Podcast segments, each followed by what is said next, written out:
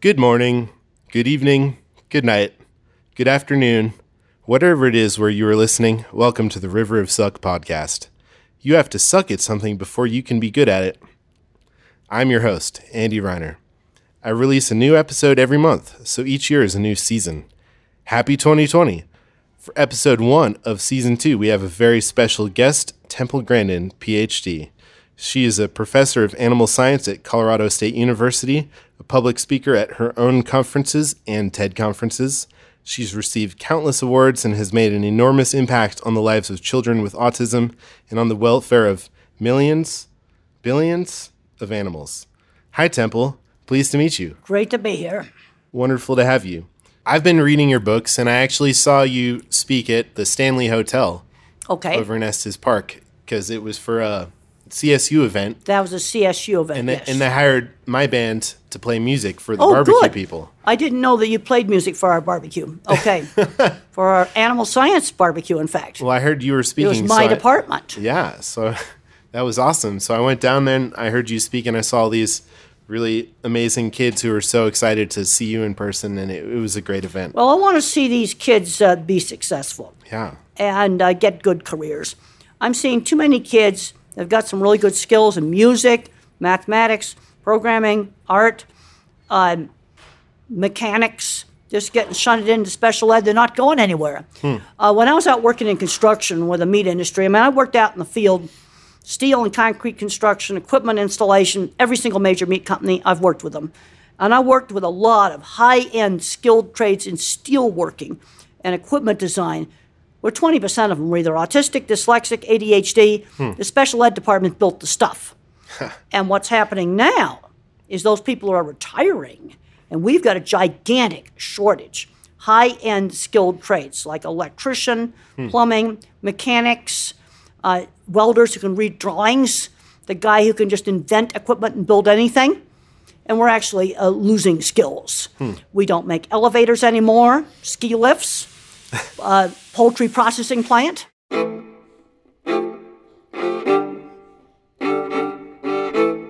The folks who listen to River of Suck podcast, also known as the River of Suck swim team, have a very big thing in common striving to live with a growth mindset, taking every moment as an opportunity to learn and to become a better person, even in the face of uncomfortable and new situations.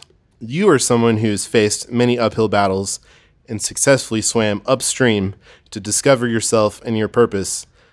I had to work really hard to get good at what I do. Yeah. It was a whole lot of work. It didn't just uh, happen overnight. In fact, when I started out in the cattle industry, uh, the biggest problem I had was being a woman in a man's industry because I started working on this uh, back in the 70s. And there were no women working out in the feed yards. wow. And uh, that was the biggest obstacle. People lot think autism would be the biggest obstacle, but it wasn't. In fact, um, as an autistic person, I'm an extreme visual thinker. That was shown really nicely in the HBO movie uh, Temple Grandin. Everything I think about's a picture. So when I first started working with cattle, it was obvious to me to look at what they were seeing. And at the time, I didn't know I thought in pictures. I thought everybody thought in pictures.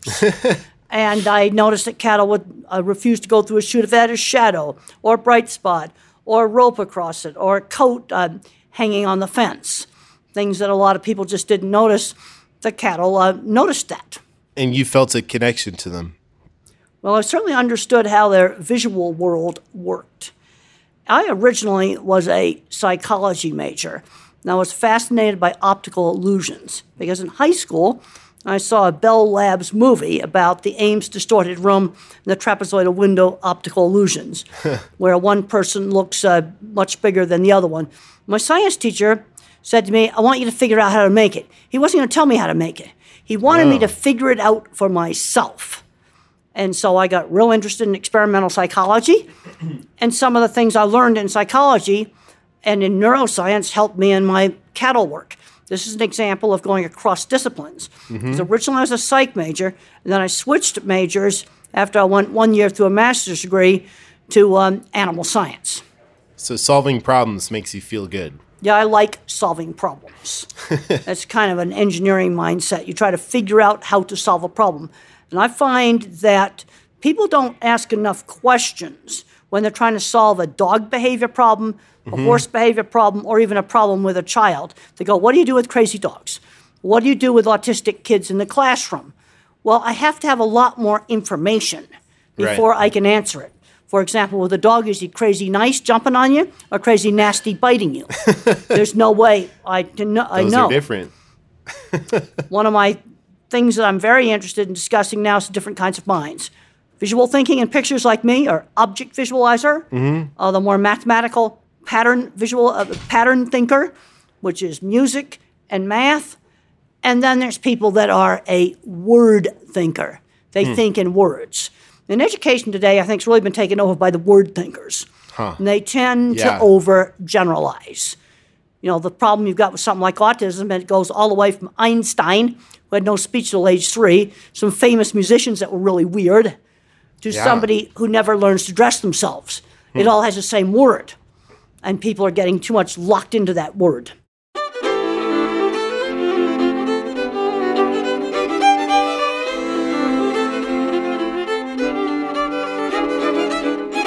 What is autism like for someone who doesn't know or hasn't met any people with autism? Well, a brain can either be more thinking or intellectual, or it can be emotional. Social circuits t- take up a lot of processor space in the brain. So if you're building a brain, do I make a person more social or make a more sort of more intellectual and memory? You see, on the mild ends of the spectrum, it's just personality variation.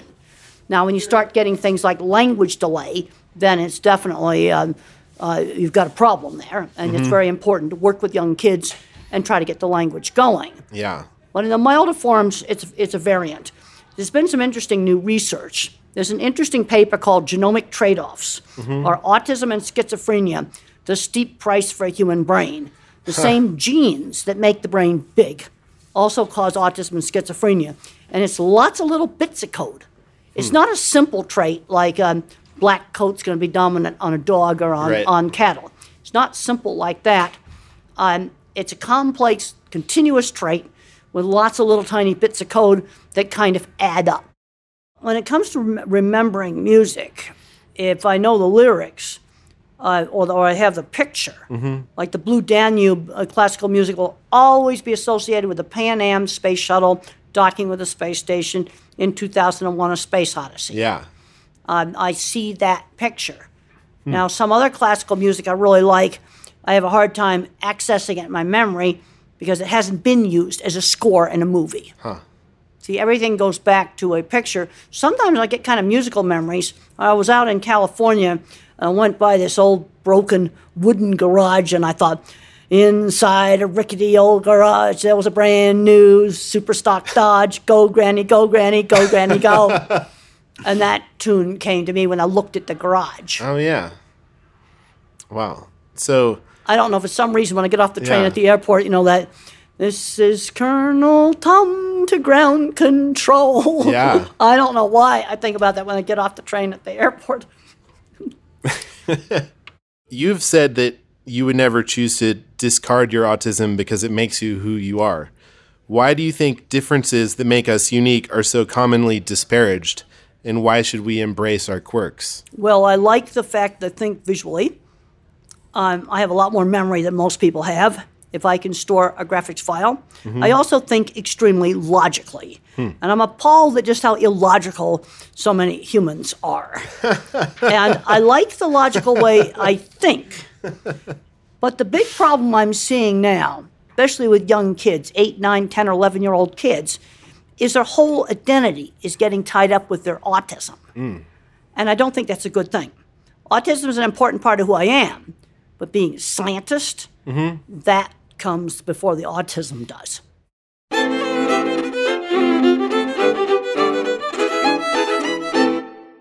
I want people to know who haven't come across your work before. What exactly did you change in the cattle industry? How did One of the first things I started out was working on some better designs for cattle handling facilities. And when I first started out in my 20s, one of the mistakes I made, and a lot of engineering type of people make this mistake, mm-hmm. We better watch out when it comes to artificial intelligence, hmm. is they think they can make self managing systems. and I actually thought I could make a self managing cattle handling facility. That's rubbish. People want the thing more than they want the management. Hmm. I can make a better cattle handling facility, but somebody's got to operate it correctly. Mm-hmm. That is the management side of things. Mm-hmm. And you can't solve management problems with equipment. But you have made some. Well, yes, I have. I've, uh, yeah, well, I've, I've designed the, all the cattle handling facilities for every Cargill beef plant in North America. Wow. This would be the unloading area, stockyards. You can go on my website, grandin.com, and uh, see things I've made. There's a video called uh, Beef Plant Video Tour with Temple Grandin. You can look at it on the animalhandling.org website. There's also links to it on my video library in grandin.com that will show the stuff that I've made. Now, one of the things that made the biggest change in the industry, more than the equipment did, was a simple scoring system I developed for assessing whether a meat packing plant was uh, behaving itself or not. And you measured five simple things stunning efficacy, make sure everything's dead before they cut it up, electric prod score, falling, and vocalization. And these are what I call critical control points. It's sort of like traffic. Traffic rules work because they're simple. So, if you're using a critical control approach, if you could only enforce three traffic rules and nothing else, you'd probably enforce drunk driving, speeding, and stopping violations, and you get most of your safety. And then I'm going to add for four and five texting and seatbelts. Ah, The reason why I didn't put the seatbelts first, they protect me. They don't protect you against me. But the point is, you got to figure out what are the critical control points. Then in 1999, I was hired by McDonald's Corporation and Wendy's to mm-hmm. teach their food safety auditors how to evaluate their suppliers using this system. And we started cleaning up the industry.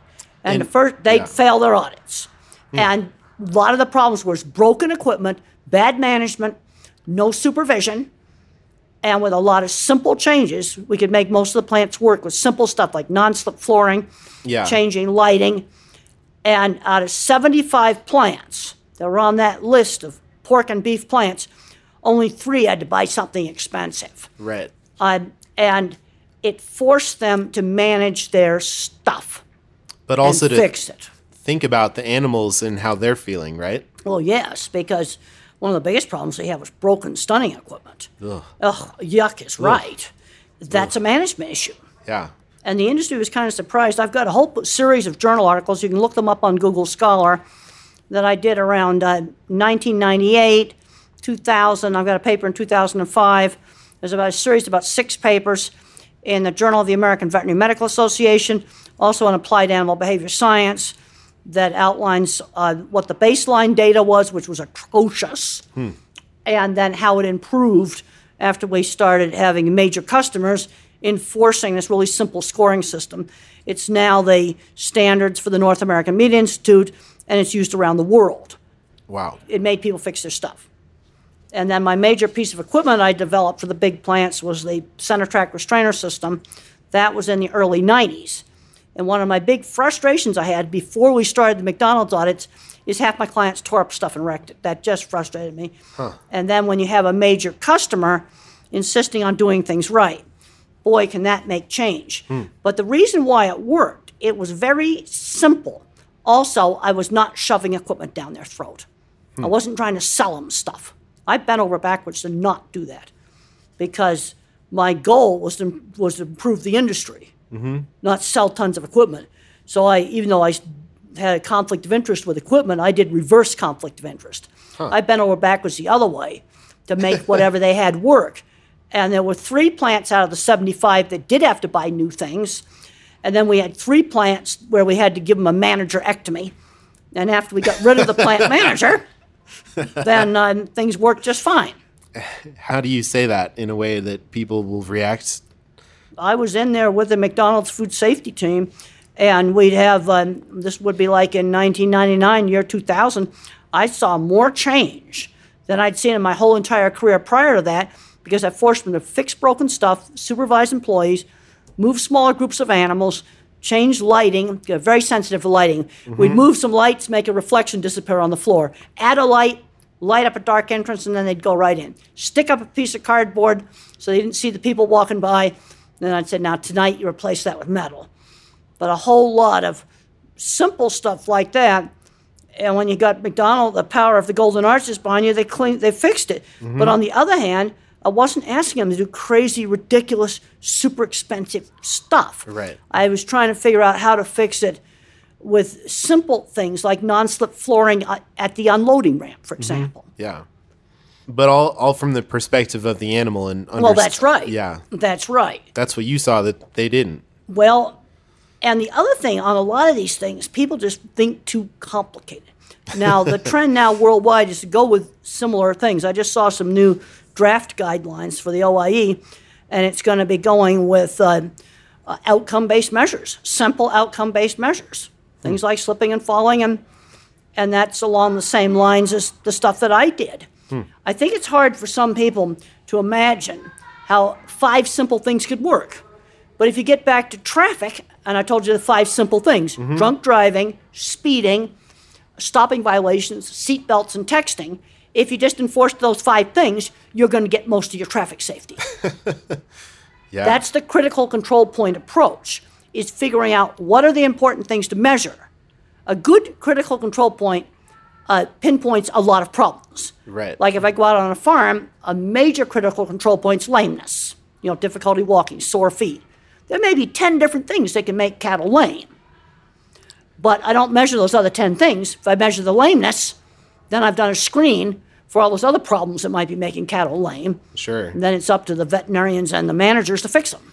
Well, anybody can make a complicated thing that no one's done before. The hard thing in art, science, engineering is to make something simple that changes everything. Well, it's think simple. The other night I was on the plane and the jet bridge would come up to the plane because it was skidding on the ice.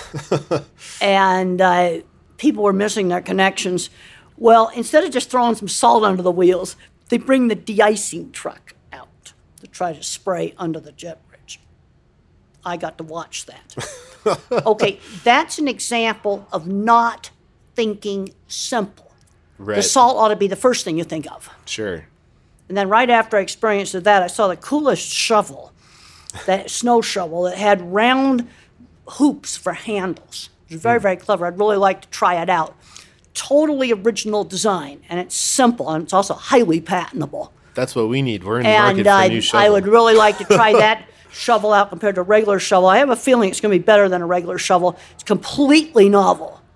yeah, especially right now when everything is just covered in Well, snow. that's right. And and I'd never seen a shovel before that had two rings, maybe six inches in diameter, for handles on it. C- can we get those? Well, I'm I don't know. I think if I went online and typed in shovel with the rings for handles, hmm. but the thing I learned a long time ago in design, I'd always say think simple. Yeah. Don't think complicated. What is the simple? Think simple. Hmm. The de-icing machine is not thinking simple. Salt under the wheels is. Hmm. Think simple.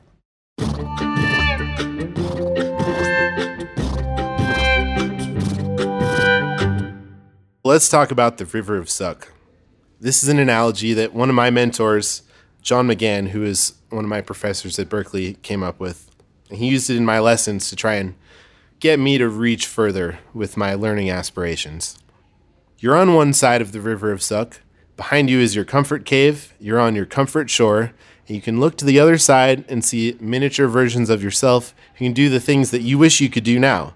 But the problem is, in between you and the future versions of yourself on the other side, there's a raging river of suck filled with whitewater rapids, rocks, and thought piranhas. You always can learn something, but people also have to see where there's opportunity. Mm-hmm. There's a scene in the HBO movie that's really important where I go up to the editor of the our state farm magazine in Arizona and I get his card mm-hmm. because I realized if I wrote for that magazine, it would really help my career. Mm-hmm. Then I started writing for him. Now that's a door that a lot of people either, either don't see it or they're too afraid to go up.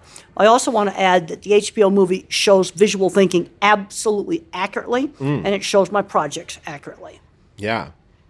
Part of the river is identifying where you want to go, where you want to put the energy into your Well, I, focus. well, I think a lot of things is is is, is to have a goal mm-hmm. because I was a bad student in school. I didn't study at all in high school until my science teacher got me interested in science, and then studying became a pathway to a goal. I think that's really important. I think another thing we need to be looking at in education is where's the student 10 years after high school? I, would, I had already graduated from college by that time with a psychology degree. I'd already gone, gotten my master's degree in animal science, and I was designing and building those dip vat projects that you saw in the movie. Mm-hmm. I, I can also think of a lot of places I don't want a student to go, but it's important to have, uh, you know, to have goals. Right. So, in in picking those goals and placing your efforts in the proper place, I think that's a lot of what you're talking about. Getting kids with autism to focus on their strengths. Well, we need to we need to build on the strengths. Yeah. You also need to broaden it. When I was eight years old in third grade, I just would draw the same horse head over and over again, and it became obvious that I was good at art. And my mother would broaden my skills, and I said, "Well, draw it saddle, draw it stable." You know, you want to broaden it. If the kid likes cars, uh, then we can read read about cars. We can learn about the history of the auto industry. We can study uh, the math and the science involved with cars. Take that interest in cars and broaden it. And the other big problem I'm seeing with kids now, especially on the fully verbal end of the spectrum, is they're not learning how to work. Getting too babied. Uh, they should be doing chores when they're young, when they're around 11 or 12, volunteer jobs, walking dogs for the next door neighbors. Uh, it's really important that they do a job outside the home on a schedule. I'm seeing too many moms get too hung up in being a special needs mom, and I'm seeing 16 year old honor student who ought to go work for a tech company who's never gone shopping by himself, not learning basic skills. I think a lot of kids and people not on the autistic spectrum are experiencing the same challenges and could take that same advice. Well, yes, but I think it hurts the autistic kid more than it hurts oh. the normal kids. The normal kids Oh. Okay, will kind yeah. of are going to kind of muddle through it. Mm. Another thing you got to worry about with autistic kids is if I was a computer, I've got you know the cloud storage, mm-hmm. but then I'm I'm accessing it through a phone that sometimes has poor service. Hmm. So multitasking is a problem. Working memory is a problem. Yeah. So tasks that involve sequence, I need to make myself a pilot's checklist of the steps, maybe on how to set up a coffee machine, for example. Mm-hmm. Uh, but that's just a, called a workaround in engineering. In your book, Thinking in Pictures, you mentioned doors or gates visualized in your brain as incremental steps to pathways to Well, change. that's right. Yep. And the movie showed the doors really Yeah. well. See, when I'm a visual thinker, I don't have any real abstract thinking. So to think about something like the future, um, I've got to have something visual Hmm. that I can use. I have to have a visual picture. Now, as I've gotten older and I've got more and more huge visual memories, big Google images in my brain, Right. I don't need the doors so much. But in the beginning, I didn't have that big a database. You see, a person with autism is a bottom up thinker. So you have to fill the database. Yeah. And I was just fascinated to learn about three years ago that um, artificial intelligence, for example, for disease diagnosis, thinks exactly the same way. You train it with lots and lots and lots of specific examples. Like, for example, um, uh, these pictures are melanoma cancer, and these pictures are something else. So it learns to sort. Right. Each swimming stroke across that river gets you just a little bit further. Well, the And other thing, I now just- I'm yeah. seeing a picture of my aunt's ranch. Living out in the country, we'd have rainstorms and dirt roads, and we'd have uh, what they call washes, where water would come across the road. And Ann taught me the safety. You walk into the wash, and if it was if it went above your knee, you waited. And then you had to walk all the way across to make sure it wasn't undermined. And then there was this big, huge, gigantic wash that was like six foot deep and you could look down it and see wrecked cars from like 30 years ago where people have been stupid enough to drive into it. No. If the river's really nasty, you got to wait. Because if you drive in that really big wash, you're going to be killed. And as yeah. I'm, you see, you're talking about a river, so now I'm seeing places where uh, that was a river you wouldn't want to cross. Yeah. Um, I got was interviewed by Dr. Oliver Sacks, and we went up to Estes Park, and he wanted to go jump in the river right by a dam, and I had to stop him because he could have gone over the dam. and so I'm seeing that. So now I'm kind of in my uh, my river Yeah. um, I'm river uh, pictures. I'm now at my grandfather's apartment, which looked out over the Charles River. So I'm seeing that. Wow. There's something to be said for the comfort shore without crossing. Well, on the other hand, you're eventually going to cross. Yeah. Sometimes you have to wait. Right. When the worst Ah, yes. Hmm. sharks are there, you better wait. So, well, that big six foot deep wash, you're going to have to wait for uh, maybe four hours, mm-hmm. and it will go down, and then you cross it. You don't cross it when it's raging. That doesn't seem that long. I could wait four Well, hours. that's the way that's the way these washes worked. Yeah. Um, you had a small one, we might have to wait a half an hour, and if we were lucky, the ice cream wouldn't be all melted. Yeah. Because we'd make a, a weekly trip into town to go shopping. Mm. But as I talk about these things, I see it. Now I'm seeing a wash that was right in front of my aunt's house, where the wash was completely dry, and there was about a foot of water, almost like a wall coming Hmm. down it. And I stood right there and I watched it. I think That's, that's, why you don't yeah. want to camp in a flood zone.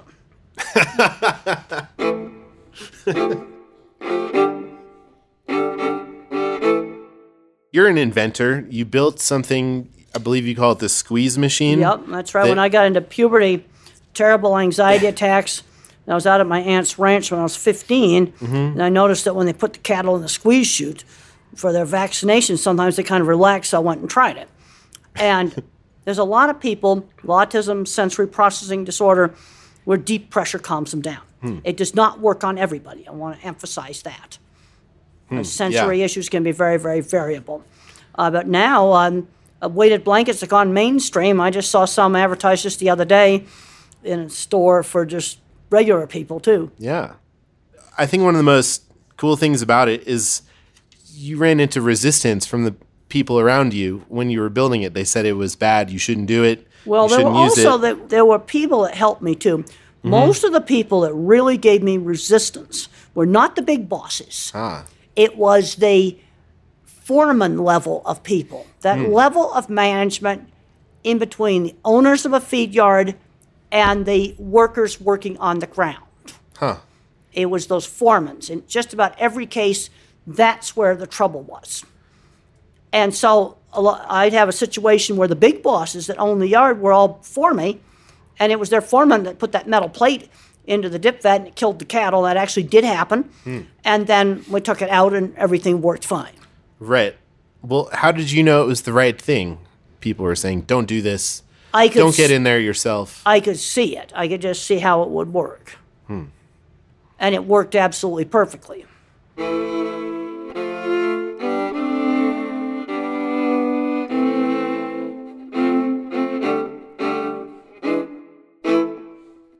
I asked the River of Suck swim team if they had any questions for you. Kathleen asks, I wonder if Temple meditates, has a meditation practice, what that looks like, and have you found it helpful? Or is that kind of your squeeze machine? Is that Well, the squeeze machine broke about 10 years ago, and I'm not using it anymore. And, and lots of times I just will get thoughts on how to solve a problem when mine's kind of idling, like driving on open freeway Mm-hmm. or just walking across campus or in the shower. Yeah. And that's when a thought will come to me. Just when I'm going off to sleep, I'll see a solution to a problem. And I'll get things where we're trying to solve a problem, we're discussing it on the phone, and then after I hang up, five minutes later, I get the answer. Yeah. Sometimes there's a little bit of a delayed reaction. Hmm. Yeah. For me, I love walking around mountains in nature. If I'm not talking to anybody, but I'm moving Yeah. or doing something else, that's that's a really good good moment. Well, I get really happy now if I have a mom say to me that they went to one of my talks five years ago and now their kids uh, had gone to college and gotten a job. Yeah. Uh, and it's been really successful and having a good life. Uh, that makes me happy. yeah.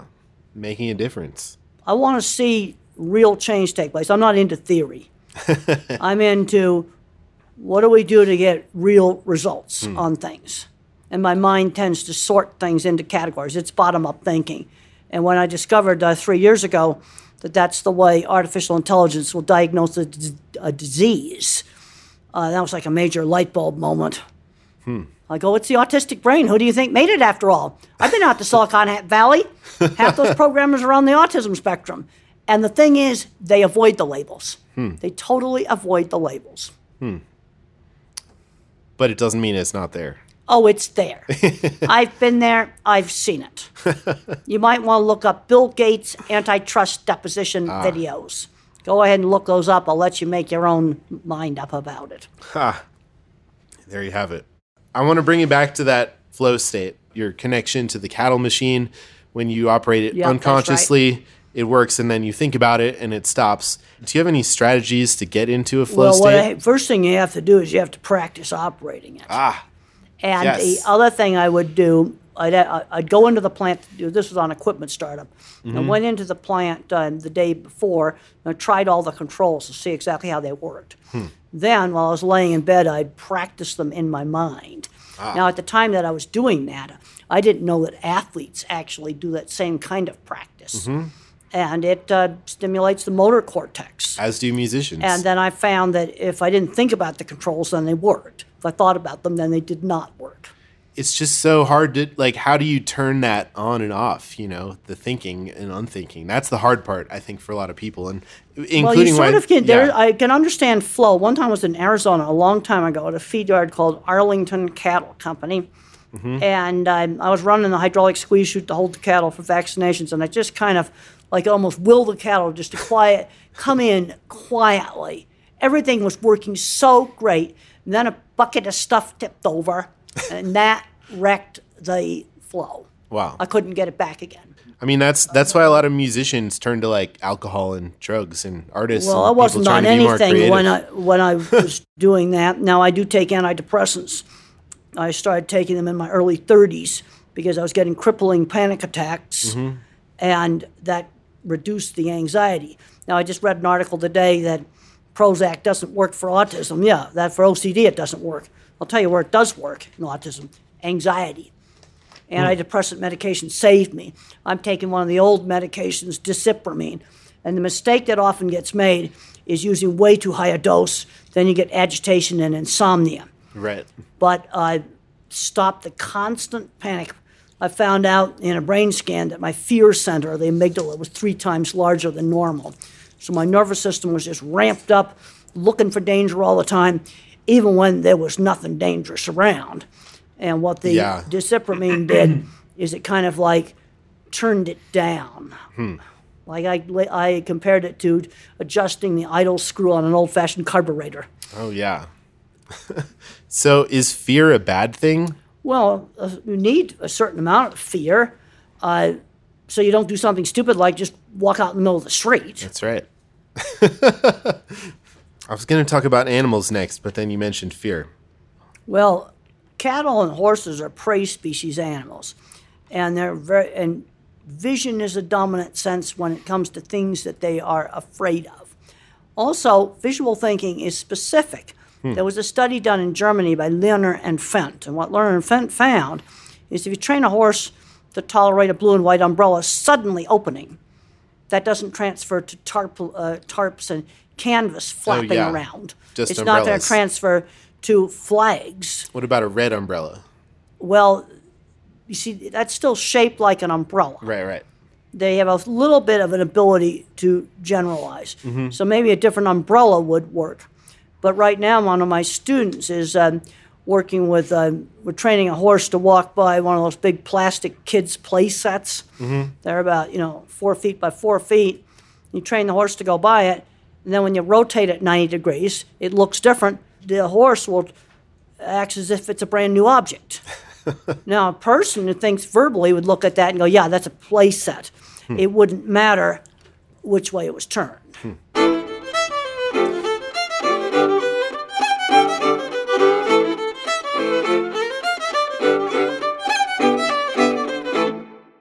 Many people have argued through time that animals don't have feelings. Well, but- they do have feelings. I think Yeah. that's just ridiculous.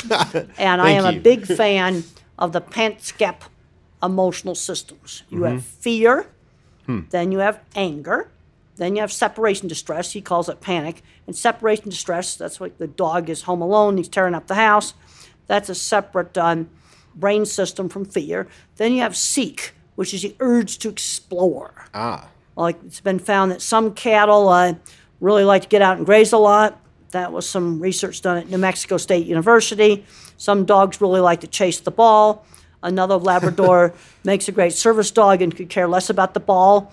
One's a high seek, a low seek. Then, of course, you've got sex. Then you've got the mother young nurturing, the oxytocin system, and then you've got play. And both genetics and experience can uh, set how strong these things are. Kind of imagine like a music mixing board that you've got on your computer. And genetics will set it at a certain level, but experience Whoa. can also upregulate or downregulate the nervous system. And so animals definitely have emotions. Now, there's been a lot of discussion in the neuroscience literature right now. And one neuroscientist said, Well, I think the reason why there's some people think that they don't really experience things the same way is because they don't have language. And I think for some people that think totally in words, it's difficult for them to imagine thought without words. Right. And so, uh, one important fear researcher, Joseph LeDoux, just says, well, the animals just have fear survival circuits. They don't really uh, experience it the way we do. Well, I think it really gets right down to uh, thinking in language. Has a difficult time with it. Right. I've been going through a lot of this literature, and to me, it's obvious that animals have emotions. I, because psychiatric drugs have the same effect on animals as they have on people. Mm-hmm. Prozac does work on dogs. Yeah, and Joy, my wife, really turned me into a cat person. And I think cats have changed my life. Okay, well, good. I never really had any furry pets growing up, and we're on our second cat because our first one died tragically. But they're so different, and they have so many different things they do and act, and they respond to everything around them. They respond to how you're feeling, what you're doing. I just think it seems ridiculous Well, it is ridiculous. that they don't feel now, there's anything. a complexity of Yeah. thought that they don't have. It's simpler. Hmm. Um, you know, words, you can get into some very big, complex things. But some really super abstract, oh, educational theories or philosophical theories don't make any sense to me. I remember reading a linguistic theory. Uh, in some book that came from MIT years ago, and they were talking about uniframes with something to do with linguistics. And all I could see were these things they put cars on in the car factory that move the cars around in the factory. Those were uniframes wow. because there's no way I could think about a uniframe as an abstract concept that doesn't make any sense. Yeah. So here's a question from my mom. What can animals teach us about perseverance? And what do animals do when they get discouraged? well, animals can get frustrated the same way that, that people get frustrated. I think it's important for um, uh, animals and people have feel they have some control of their environment. And I went to a very interesting talk at a laboratory animal meeting. You know, they have primates in the lab; they get totally bored. There was this one primate; she was so bored she was cutting herself. I said, "How'd you get her to stop?" Well, they put some raisins in the puzzle feeder, and she'd have to work to get the raisins out of this kind of little puzzle box That's right. and she still cut herself. So then one day they put trail mix in it. So hmm. now you've got a variety of nuts, colored M and M's, chocolate chips, and so what she would do is she would just spend all day pulling out the red M and and and it took a lot of work like to pull out the red M and M's and not M&M take anything else out. No, she didn't really want red M and M's Oh. because the next day she'd do a different object Oh, she liked the challenge wow. of just getting the red M&Ms out of this box and nothing else out of it.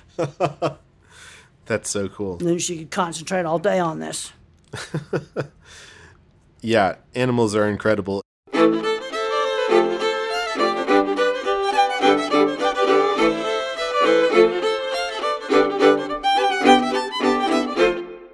Speaking of thinking differently, I have a theory that even plants feel things. Carrots, trees, fruit, they're just having a different experience of life that's different from what we feel. Well, Do you think that's plant- possible? Yeah, plants can react, and this gets into reaction versus some kind of experience. Hmm. Um, there's- if you can remove the head from cattle at the slaughterhouse, take their head off, so there's Hmm. no brain, and uh, take an electric prod and poke the body, and it will react. Hmm. Is it feeling that? No. There's a circuit in the center of the spine that that makes the reciprocal movement. No, it's not feeling anything. um, I've just looked up some research on do bees feel pain because I'm working on updating my animal welfare book. Fish and mammals, all mammals, will uh, self medicate for pain. So if you artificially hurt the joints, um, chickens and rats will either eat or drink nasty tasting painkillers. And then oh, as right. they, instead of plain water or regular plain feed, then as the leg heals, they'll switch off of that. And that experiment, I just found the paper last night, has been duplicated in the bee. And you have a control bee, and then you have one where you cut their leg off, and they don't drink more of the painkiller. Huh. Now, they do drink more fluid, but I think that's to account for losing the hydraulic pressure inside their bodies. They got an open circulatory system, so Sure. if they're in trouble if they uh, they're trying to keep their circulatory system operating. Yeah. Uh, now there is some evidence that insects, when they get injured and heal, you upregulate the nervous system. Mm-hmm. Uh, but that's sort of an upregulating. That's not. It's hard to say what that is. It makes you more reactive right. but they don't on the acute pain. They failed the self-medication test, and that was a paper I just located. Now you take clams and scallops. I'm not worried about clams and scallops, Yeah. but bees. If you think about it, bees got a more, much more complicated, uh, or an ant, much more complicated nervous system. So I think there's gets down to nervous system complexity, and having a certain amount of a node of neurons in a brain. It's called encephalization in neuroscience.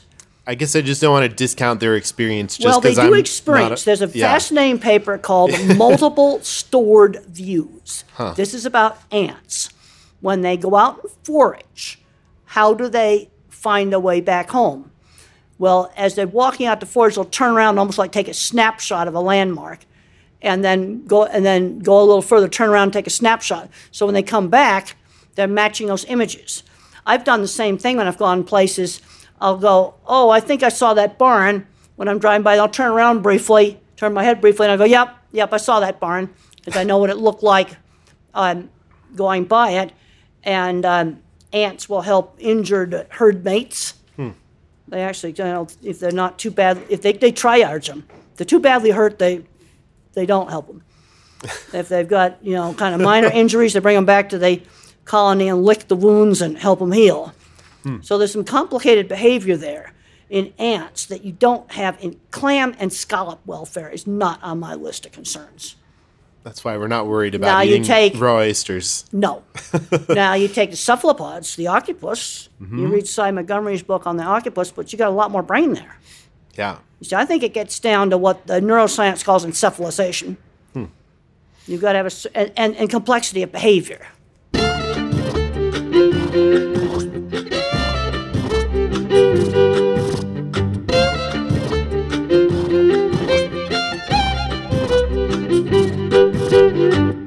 It seems that a lot of, quote, normal people have trouble observing themselves objectively. My podcast is based on the idea that it can be hard to deal with your emotions. Yet, because of your autism, you write that you see yourself as an observer. It seems that you can be objective where others can't. Well, I find as a scientist, there's a lot of people where they can't separate the judgment of a scientist's work in his papers, in his publications, from him as a person. Hmm. I mean, I know a scientist, for example, I think he's a complete jerk as a person, but I cite his research. I separate Yeah. my thinking of him as a complete jerk from uh, uh, citing his papers. His papers are worth citing. He's done some good research. And I've learned that other people don't seem to be able to do that. They'll just call his papers rubbish, right. and they're not rubbish, Well, even though I don't like him as a person. yeah, that's happening a lot where it's this cancel culture. Oh, someone did something bad. Don't listen to their art. Don't don't go see Well, their movie. I think that the problem we've got with social media is is no thought goes into it. I read an interesting article in Harper's uh, magazine, and they interviewed the guy who invented the retweet button on Twitter, where where you can just push it instantly. Where before you might have to do three or four clicks to copy and paste. I think he wishes he hadn't done it because he said the retweet button is like giving a gun to a four-year-old. This is in an article I read in Harper's magazine. Uh, but the problem with it is it's so instant that nobody is thinking about what they're doing. Things are not that simple. Do you think maybe that's a question of slowing down? Like in your book, Thinking in Pictures, drawing, when you slow down, Oh, I have that to slow improves down. the quality. I have to slow down to see the image. I remember, never will forget an art class that I did in mm-hmm. college. It was a two hour long art class, and one of the assignments was to take our shoe off. Mine was an old, moldy canvas sneaker. We sit in kind of a circle, and you took your shoe and put it two foot in front of you, and you had to spend the entire class drawing it with pencil, and they didn't want me erasing. And so I really visualized that sneaker, and I couldn't believe what a great moldy sneaker I drew. Mm-hmm. And I wish I still had that picture. But that was a very good assignment to force you to slow down. Because when I'm drawing a cattle handling facility, I've got to think about the concrete, how the post goes in the concrete, how I'm going to weld the fence to it, and the little clips that hold the, the fence mm-hmm. on when you weld it. I, I can see those things. And when I first started, I went to every feed yard in Arizona and I worked cattle, and that was filling up the database with everything that existed. Hmm. So then I can visualize the different pieces and then put them together in different ways. Some other people might take that advice to slow down before they make overly emotional decisions. And I think it'd be a really good idea to slow down I, and think, because it's kind of scary to me. A lot of decisions people make just you know it's just a snap judgment and not thinking about things. right. That's one of the problems with that book, Snap Judgment, is not thinking can bring you to the right thing, or it might not. Well, sometimes brings it you might, to a Well, it might be some things that bring you to the right thing or the wrong thing. You decide, going, now I'm going back to that big gigantic wash that was Yeah. six foot deep out by my aunt's ranch and seeing the wrecked cars in it. Hmm. Uh, yeah, if you just drove, did a snap judgment, drove across that, you'd be in a lot of trouble. Talk about your river of suck. That'd be a gigantic river of suck. That's right. You'd probably be dead if you drove into that. I'll never forget that wash.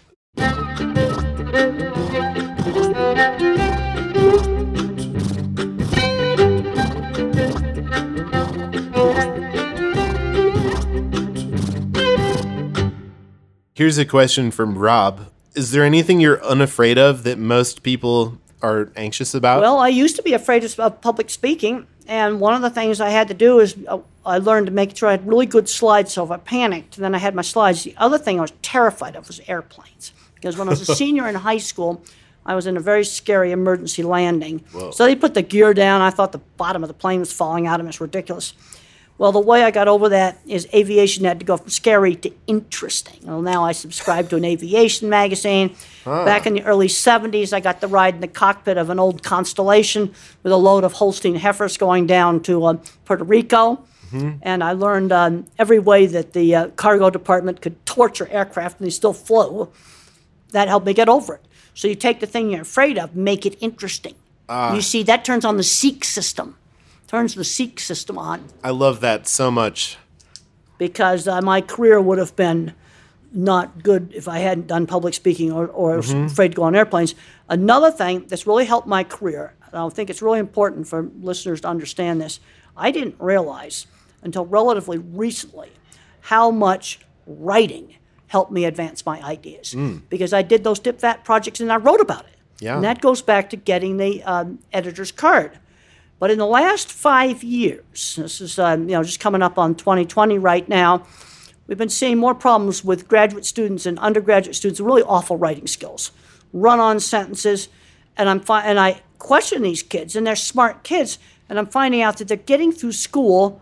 They've gotten through all of college and everything, and they've never done a book report where you summarize a book. They had never had a teacher mark up the work and learn how to write and I kind of took good writing skills for granted. And I've had to teach some of this, my graduate students how to write. I've had to just mark up their papers. Wow. And then another thing I've had them do is uh, read the paper out loud at home, and that- helped them. Yeah. Writing is was an extremely important part of my career, and it still is. But it wasn't always easy. Well, writing wasn't that hard. Math was the difficult thing for me. Ah.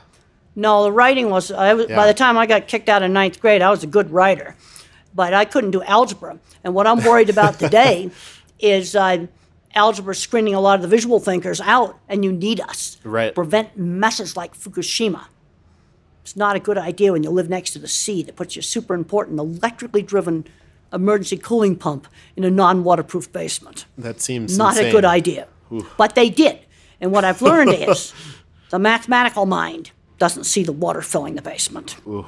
This is where you need to have all the different kinds of minds. I can't design a nuclear reactor, but maybe you need me to design the safety systems. There you go. Do you have any thoughts on failure? Well, you're going to just have you you learn from your mistakes. And I had a major project failure in 1980, and I learned trying to solve genetic problems in pigs with equipment was a really bad idea. and you've got to look at root causes of problems. And this was this old Cons plant, Cincinnati, 1980. You know, the- they had the old-fashioned plant, and the pigs and the cattle have to walk upstairs and they had some pigs that couldn't walk upstairs. They wanted to build this stupid conveyor system, sort of like a moving sidewalk. It was a disaster. It flipped them over backwards. and then uh, I noticed that the pigs that couldn't walk up the ramp came from a single farm. Oh. And they had a genetic defect called spraddle leg. And I got to thinking, we could have bought them new boars and bred that problem out rather than building all this equipment that did not work. Uh, but I kind of went in a big depression over that. But that's where I learned that I can't solve everything with engineering. And the problem was coming from the farm, not from the from the plant. Uh, it was a very uh, oh, terrible experience. I had to go back and cut the thing up with torches, and I managed to still have the client. They asked me to build it. I'm going to guess it was maybe um, half my fault, but I went and accepted all the fault. Still managed to keep the client, but I learned a big lesson where engine, are certain problems you don't fix with engineering.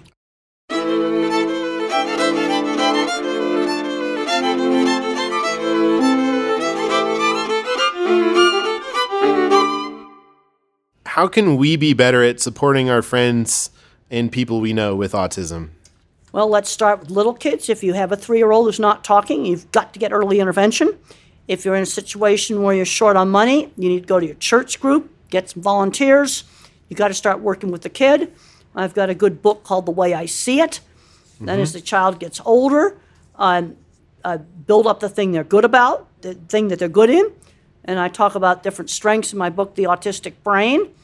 I build on what the kid is good at. That's the thing to do.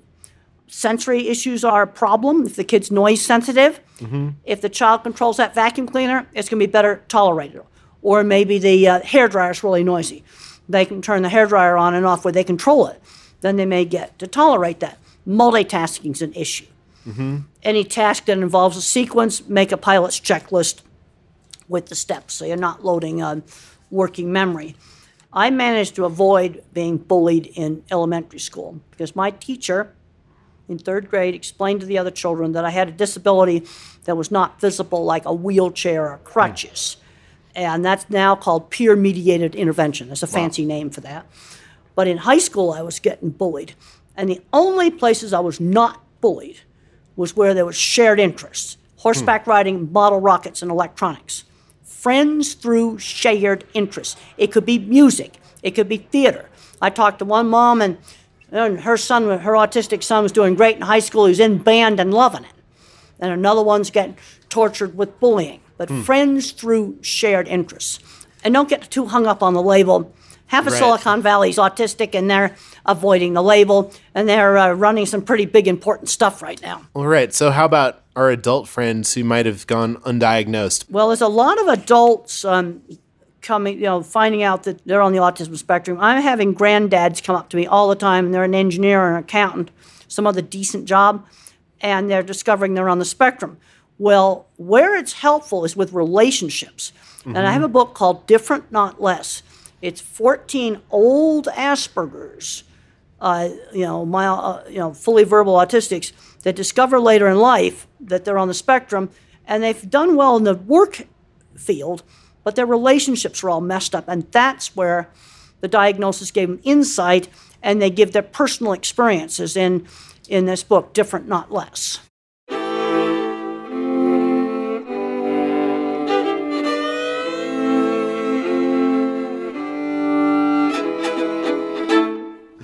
Well, I want to thank you, Temple, so much for spending some time with me. I really appreciate it.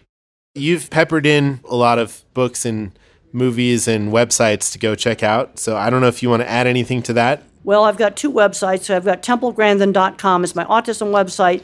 Grandin.com is my livestock website for people that are uh, in small uh, uh, livestock farming. I've got a book, Temple Grandin's Guide to Working with Farm Animals.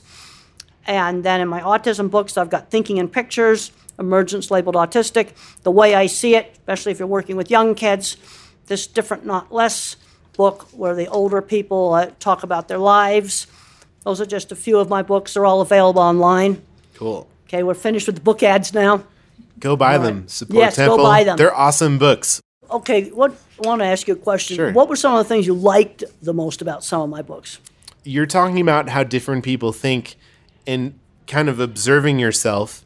It really brought me in to your world so much that I forgot that I was reading a book. When I read your books, music appears in my head. Okay. And when I stop to think, it stops. But Now, when I what- focus on your words, the music comes back. Well, what kind of music do you get when you read my books? I got a fiddle tune. I wrote down eight parts of music in reading about 30 pages. But what, of- what what part of the book were you reading? I was in reading the beginning of thinking of Oh, where I talk about I think of, in pictures like a VCR When in you- my head. When you were talking about the way you think, it set my brain off unconsciously to think of new ideas. It was it was just a really great experience. Was it original music? Yeah, original Okay. music. It'll probably be part of the soundtrack to this episode. Well, that's absolutely great. So, in other words, you got totally absorbed into visual thinking. Yeah. And then there's an interesting book for the pattern thinkers. It's called Daniel Tammet, Born on a Blue Day, where music uh, and math make patterns. He sees math in patterns. It's not the way I think, but I got a lot of insight reading that Very cool. and then thinking in pictures. I'm, you know, my book I talk about um, pictures in my head, and the HBO movie shows exactly how I think. The thinking Wow. in the HBO movie is accurate. That's so cool. Joy, do you have any questions? Joy grew up on a farm. So I wonder these days everybody's on the internet. Yes. And largely we're experiencing life through pictures online. yep. I did grow up on a farm and we didn't have a television or anything. My parents said, if you're bored, go play outside. Well, that's what There we were did. I mean, I, we got the first television in our neighborhood when I was five, but we spent all kinds of time just outside playing, making stuff, build stuff out of cardboard and paper, and uh, go play in the brook and go play in the field. That's what we did as kids. I wonder if a lot of our fears and anxieties come from not having that physical, tangible experience on life I and think- instead focusing too much on I think we've got to get kids back doing real stuff. We got kids growing up today totally separated from the world of the practical. In fact, Yeah. I've got a book for kids called Calling All Minds. It's all my childhood projects little bird kites and parachutes and other little aviation experiments. And I found that duplicating some of those as a grown up wasn't all that easy. But if you're totally divorced from the world of real things, then sometimes you might not have a you know, very uh, realistic ideas about how to improve things. You know, Right. people will say, well, "What do I do about the schools or something?" And I said, "It's one school at a time." In fact, I just talked to uh, some people this morning about a very good school that we've got right here in Fort Collins, and I said, "You need to write about how you do the experiential learning. You know, getting good uh, test scores." without teaching to the test, explain exactly how you do it. That's what I did with cattle handling. I don't want theoretical stuff. I'd explain to people how to build facilities. I took pictures of shadows and things that scared cattle and explained how to do it, made little diagrams of how to move cattle. Okay, they need to be explaining like a tip some typical assignments they do. In other words, leave the theory out. Tell me how to do it. Leave the politics out of it. Leave the theory out of it. Just write about how you do it and put it up online. And we're going to fix things one school at a time. Don't try to fix the whole world. gets back I to that simple I Think Yeah, think simple. yeah Think simple. That's what it gets back to. cool yeah That's that the name of the episode is Okay. I All like No one ever said crossing the River of Suck would be easy or that you had to do it alone. So thanks for tuning in and giving it a chance. Be sure to visit riverofsuck.com for all the latest updates. Become a member of the River of Suck swim team for just $1 a month to support this podcast and access boatloads of bonus content.